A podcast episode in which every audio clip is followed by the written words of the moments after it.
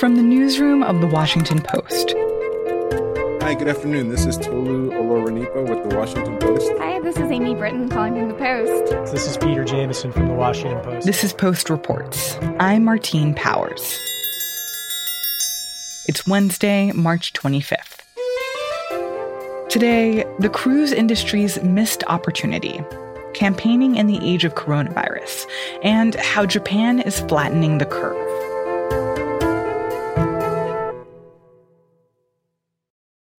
Think back to the beginning of the coronavirus outbreak, I feel like, at least for me, what made me start to take it more seriously or realize that this was a more widespread problem extending out past China was what happened to the Diamond Princess, the, the cruise ship. Hi, everyone. Still on board Diamond Princess. 39 more people aboard that quarantine cruise ship docked in Yokohama, Japan. It's one of the last scenarios one imagines when booking a cruise vacation. Get used to hearing COVID 19. This was a ship that left out of the Tokyo area and found itself moored off the coast of Japan for weeks on end. Hundreds tested positive. And this, in the public consciousness, sort of became like the most nightmarish situation people could imagine being on a cruise ship, unable to get off, sick, or wondering if they were sick. And that was playing out through most of February. I'm Beth Reinhard. I'm an investigative reporter at the Washington Post. But then it wasn't just that cruise ship. The Grand Princess cruise ship has been moored off the coast of California since Wednesday night. There was another one, the Grand Princess, which also had a similar scenario where you had a bunch of people, some of whom were sick, some of whom were very afraid of getting sick, being stuck on this cruise ship that was essentially quarantined and not allowed to dock and not, not allowed to let passengers off. 21 individuals on the Grand Princess tested positive. And I feel like my first question here is why does it seem like every cruise ship that has the name Princess in it is affected with coronavirus? Well, Carnival, which is the largest cruise operator, owns Princess Cruises, and Princess Cruises operates both the Diamond Princess and the Grand Princess that you mentioned. The Grand Princess left out of San Francisco in late February, so just as folks are being evacuated from the Diamond Princess, some people I talked to, why did you get on the Grand Princess? You saw this was happening in, you know, in Japan on the other side of the Pacific Ocean. And they said, oh, well, we just thought it was happening over there. We just thought because that was Asia, we, we, we didn't dream of it being in America. We hadn't heard of it being in America at all up until that point. One of the people I talked to was Howard Lewis. He was on the boat with his wife celebrating her 65th birthday. Indeed, a couple of people we got very friendly with were actually only on that ship because their Asian cruises had been cancelled because of the fear of coronavirus. People really thought it was an isolated problem on that one cruise ship. But what I don't understand is that it's not like the cruise ship companies weren't aware that there was this outbreak and that there was a real risk to having a bunch of people together in close quarters on a cruise ship. So, how is it that this scenario could play out over and over and over again without anyone doing anything to stop it and just saying, look, we can't have people on these cruise ships? So, in early March, that is when health officials in the administration started urging the president to just shut the cruise ships down. But the president said repeatedly that he didn't want to do that. He wanted to help the cruise ships. He wanted to spare them from financial losses. And there was obviously some pushback from the cruises that want to stay afloat, keep going. They came up with some protocols in which they said they would improve the way they screen passengers. They would be stricter with quarantines if they should need them. And they, you know, submitted that. They met with the vice president, a bunch of cruise executives did in Fort Lauderdale. And so they stayed open. They kept sailing and did not shut down until March 13th. And by then, as we've reported, there were many, many ships already out on the seas with potentially sick people aboard. In fact, the CDC today in report says by March 17th, which would have been after both the Diamond Princess and the Grand Princess had docked, there were 25 ships with confirmed cases of coronavirus associated with them. So, when it comes to the Grand Princess, which was the second Princess Cruise Line ship that was seeing an outbreak on board, what was the timeline for the infection spreading? So, that cruise ship left San Francisco on February 21st. The 21st of February, we joined the Grand Princess. We didn't think anything was amiss. We signed a form to say we hadn't been to China in the previous two weeks. There was nothing uh, unusual. We weren't temperature tested or anything. On that same day, a passenger who had been on this previous voyage that went to Mexico got off the ship. He's known to have respiratory problems, but that's all that is known about him at this point. There are also about 62 passengers who stayed on that ship. Okay. So these are folks who may have interacted with that guy who got off, along with more than a thousand crew members who may have interacted with that guy. So they set sail February 21. And everything was great. We had a fantastic cruise. Uh, we did some great things in Hawaii. We loved Hawaii. But meanwhile, this guy who had gotten off the ship tested positive on March 3rd. So on the morning of March 4th, the passengers got an advisory in some cases, it was like slipped under their doors or emailed, and it said the CDC is investigating some cases. If you were on the previous cruise, you should stay in your room. And we're skipping a scheduled stop in Mexico. So basically, putting people on alert, but definitely not quarantining them. So that's March 4th. March 4th, they're still eating, going out, mingling at the bar.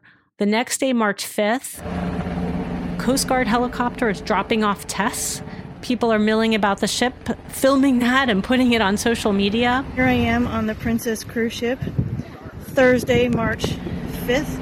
Not until that afternoon are people strictly quarantined in their in their cabins. And really, that's where a bit of the nightmare started because we were inside cabin and eh, with no daylight or sunlight or fresh air. Passengers told us that the quarantine was pretty strict. We were stuck in the cabin there. They brought food to us three times a day. They would leave the food outside on the carpet, uh, knock the door, and we would go out and they'd be gone. The crew member who had delivered the food was long gone, run away, no contact with the crew. Nobody ever came in our cabin. They did get to walk around like for an hour once. As long as we stayed at least two meters or so from the other people who were out as well two things happened to the passengers during that quarantine period that made them really unhappy. So they're sitting in their cabins, they can't leave, they're watching TV, and they see Vice President Mike Pence having a press conference in which he announces uh, 46 persons were swabbed, uh, 21 uh, of those on the ship tested positive for the coronavirus. They learned this at the same time you and I would have learned it watching television. So this is, of course, very upsetting news. That same day, the other development that really upset passengers was I'd rather have them stay on, personally. President Trump saying, you know, I would rather because I like the numbers being where they are. I don't need to have the numbers double because of one ship. That wasn't our fault. And that didn't go over very well. And it was also unclear in that moment, like what exactly President Trump was suggesting that they do with these passengers, like just leave them on the ship forever. I think they were asking the same thing. And so then what ultimately happened with the Grand Princess and with the passengers on board? At 6 a.m. this morning, the federal government announced its decision to conduct the disembarkation operation for the Grand Princess at the Port of Oakland. We got off the ship, we had our temperature taken, we had armbands put on where our temperature was written on. The Americans were sent to military bases. The international people went home. Howard Lewis was from Wales. He went home, he and his wife. We were then boarded onto what I can only describe as a cargo plane because there was nothing at all in it other than our seats, a container which was apparently was a biohazard container which had previously been used for Ebola victims.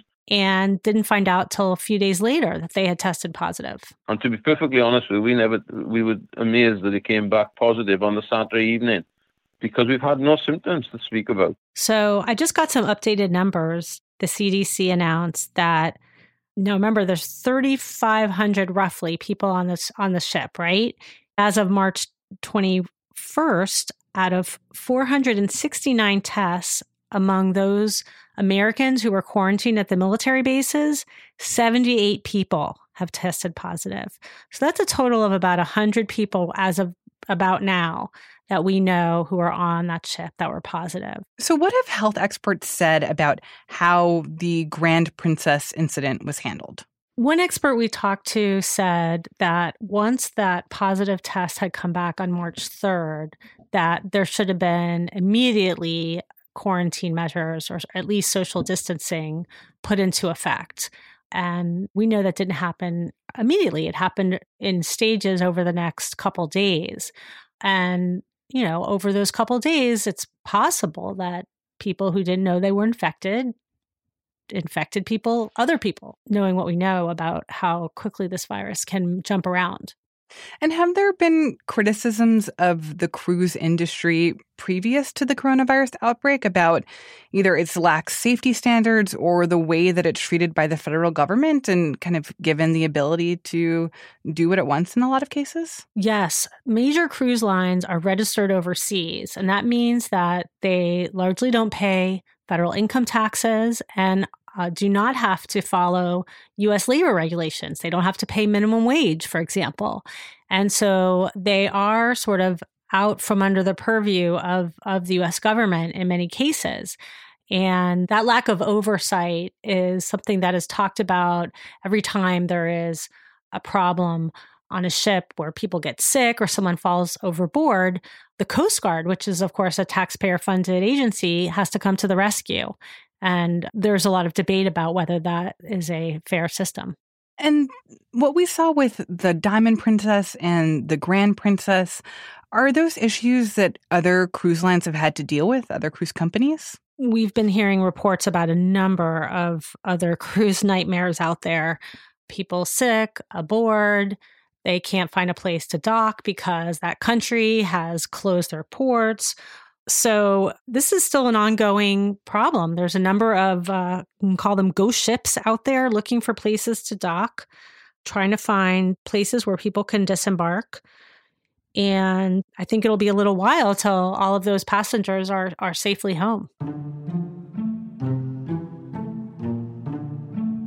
And do you think that the stories about these ships during the coronavirus outbreak say something bigger about the cruise industry in general or how it deals with public health risks? This is obviously a devastating blow for the cruise industry. They may be getting some financial assistance from Congress along with other hospitality businesses like hotels and restaurants, but I do think people are going to be wary about cruising in the future. Mm-hmm. And so this is going to probably require a major public relations campaign as well as some reforms on their part to be able to convince people that, that it's safe and sanitary. Beth Reinhard is an investigative reporter for The Post.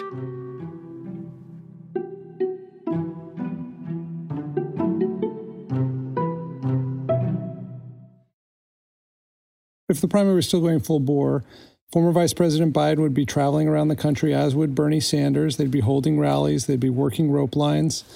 Their surrogates would be out there doing interviews around the country.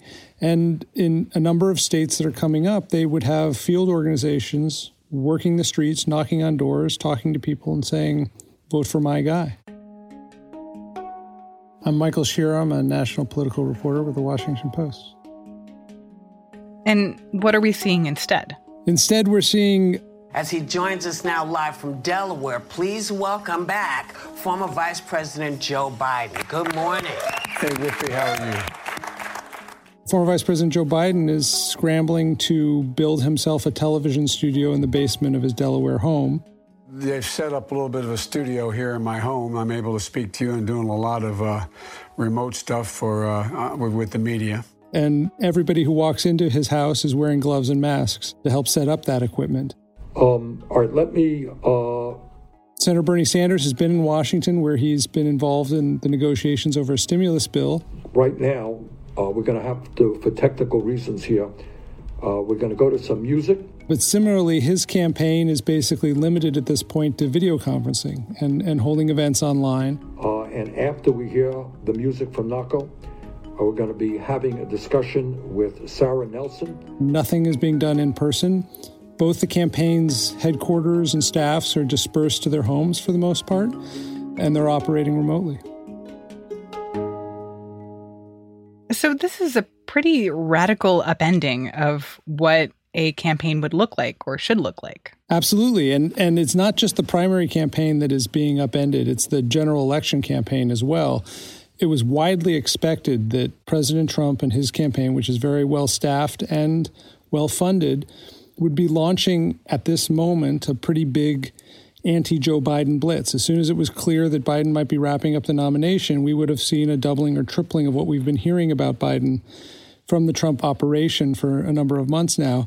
And instead, they've effectively been forced to pull any paid operation against Biden because of the, the viral outbreak and, and sort of play a, a media game of sniping from the sidelines with him which is a huge relief for Democrats and a huge relief for Biden, who at this point really has almost no money in the bank.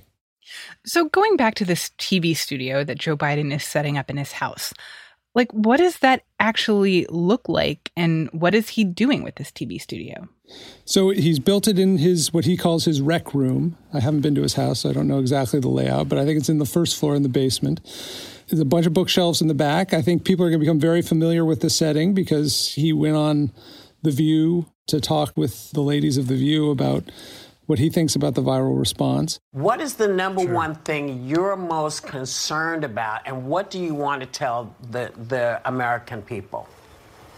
Number one thing I'm most concerned about, Whoopi, is misinformation. Mm-hmm. Listen and he's been to... doing fundraising calls from here. He's trying to put together video conferencing capabilities to do basically virtual press conferences. You can't hold events or do big rallies. You can't shake people's hands. How worried are you about losing those personal connections in this new world? Um, you know me, I, I, I, I, like to see people, look them in the eye, answer their questions directly. With the new technology available, I think I'll be able to reach and make my points across the board. Another thing his campaign has talked about is trying to come up with a way to do a virtual rope line where he could interact briefly one on one with voters as he would if he was at an event working the rope line, sort of individual FaceTimes that would then go one to the other and, and then to the next. It's not clear they have that technology. They've sort of been struggling on that end, but he's spending a lot of time in his basement. And what's interesting is a lot of his top aides are not with him. Normally, at this point in a campaign, the candidate would be having regular meetings with his kitchen cabinet and in the kitchen in the case of Biden. I mean, Biden famously like to meet at his house with his campaign advisors. But for the most part, they're spread in Philadelphia, in Washington, D.C., and, and other places. And as far as the live streams have been going, I mean, they, they just started, but how do they feel when you watch them? Like, how effective is it? There have been a lot of technological glitches so far. Ready to go? Good morning. I hope you and your family are doing well in these difficult and anxious times, confusing times.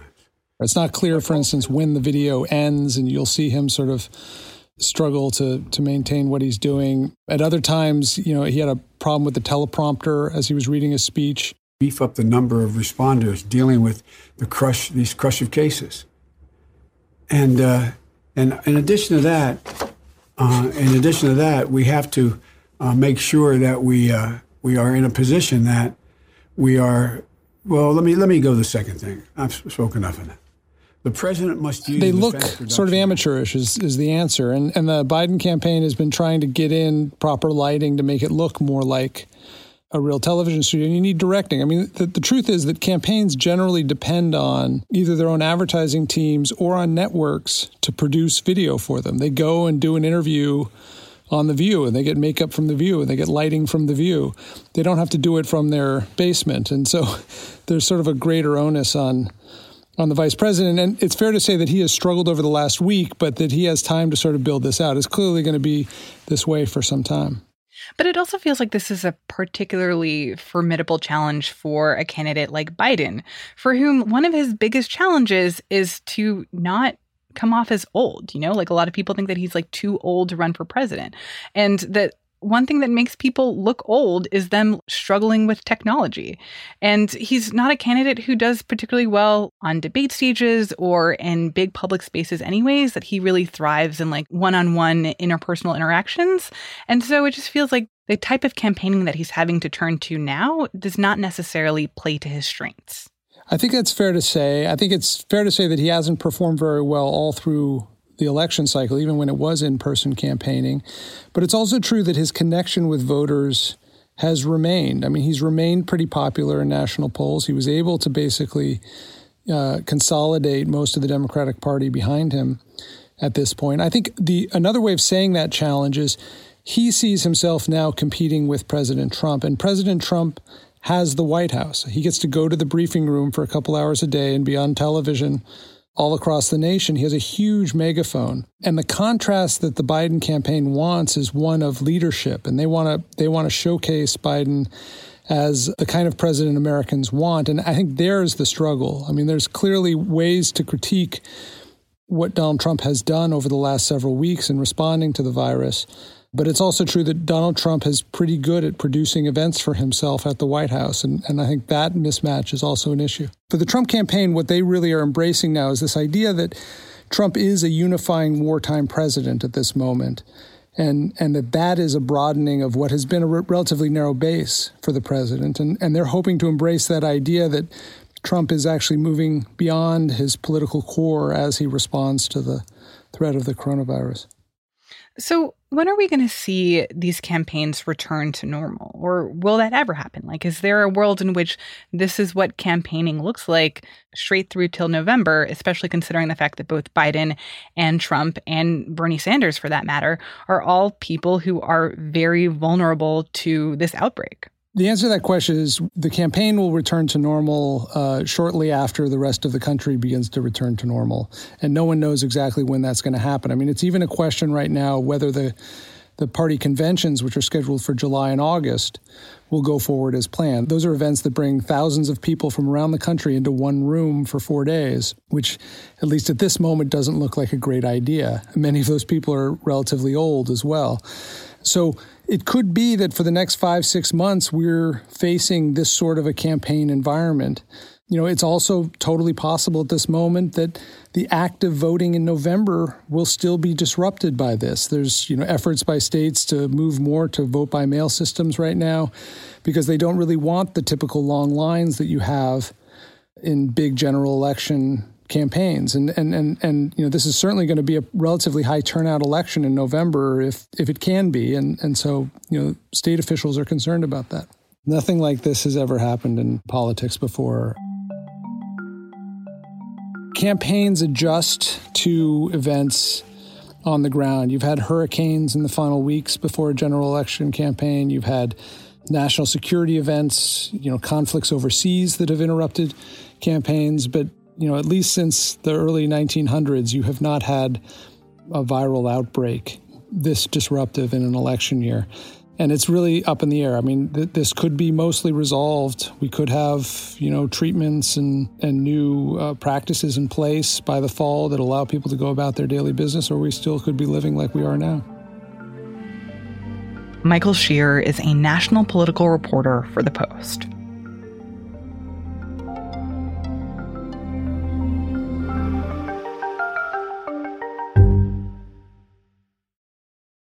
Now, one more thing. When you look at the spread of coronavirus around the world, many countries have seen a sudden, sharp growth in confirmed cases, like what we've seen in Italy and in the US. But there's one country that has looked very different Japan, where the increase in cases is way more controlled. So, Japan's slow but steady rise in coronavirus infections is one of the mysteries of what's happening in Asia at the moment. And we don't really know, nobody really knows what's causing this. Simon Denyer is our Tokyo bureau chief. There are a number of different theories. It could be that Japanese people are just better at social distancing. For example, you know, most people wear masks People don't tend to shake hands, they tend to bow, and certainly we'll be doing more of that. But the other likely explanation is the way that the Japanese government has been handling testing. Japanese government came in for a lot of criticism early on for not testing people. Tests were not widely available. It was like the United States, actually. People weren't happy, doctors weren't happy that they weren't able to refer people for tests. But you talk to people now, and quite a few Japanese experts are actually happy and supportive of Japan's strategy. Hello? Hello, Dr. Iwata. I spoke to Kentaro Iwata. He's a professor from Kobe University. Now, he believes that rationing testing does make some sense. People were instructed not to come to the hospital while you have a very mild symptom, and that has been very successful. If you turn up at a health center and you go into a crowded waiting room, the chance of the infection being passed around people in that crowded waiting room is actually quite high. So if your symptoms are mild, well, the Japanese are saying it's better to stay home and just monitor your symptoms and only come for a test and treatment if you're more severely ill. This is clearly a controversial view. Not everybody buys into this way of doing it. The WHO said test, test, test. The relative lack of testing does mean that Japan is probably understating its numbers, almost certainly understating the numbers of infected people. But there isn't any indication that there's a massive hidden coronavirus surge here. There's no long lines at hospitals. There's no massive of deaths which are unexplained. So the situation may be worse than it's being portrayed, but it may not be a massive crisis yet. But certainly, Japan may be understating the number of coronavirus cases. And that could be a problem for a couple of reasons. Kentaro Iwata is worried. I'm very concerned of complacency. People might begin to overly optimistic about the uh, low level infection right now mm-hmm. and the start to behave differently, that might trigger the overshoot of the cluster. He says that social distancing is breaking down in Japan. Last weekend, the sun was shining, and in Tokyo and around Tokyo, everybody was out. There were crowds viewing cherry blossoms. There were thousands of people north of Tokyo looking at the Olympic flame, which had just arrived from Greece, in a large crowd. So people have largely given up on social distancing. And one theory is that's because the lack of testing has lulled them into a false sense of security.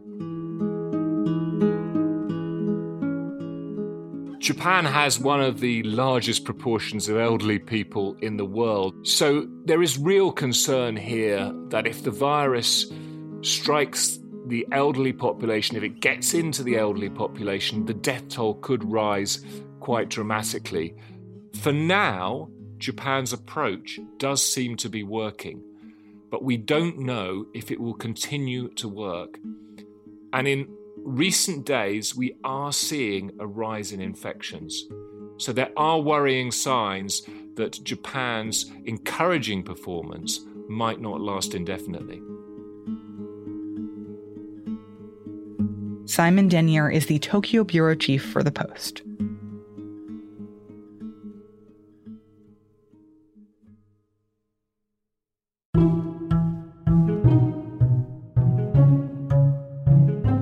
That's it for Post Reports. Thanks for listening. This is a great time to sign up for the Post newsletter on the coronavirus outbreak. You can stay updated on our latest reporting and learn how to keep yourself safe. Any article you click in the newsletter is free to access. To sign up, go to washingtonpost.com slash virus newsletter. I'm Martine Powers. We'll be back tomorrow with more stories from the Washington Post.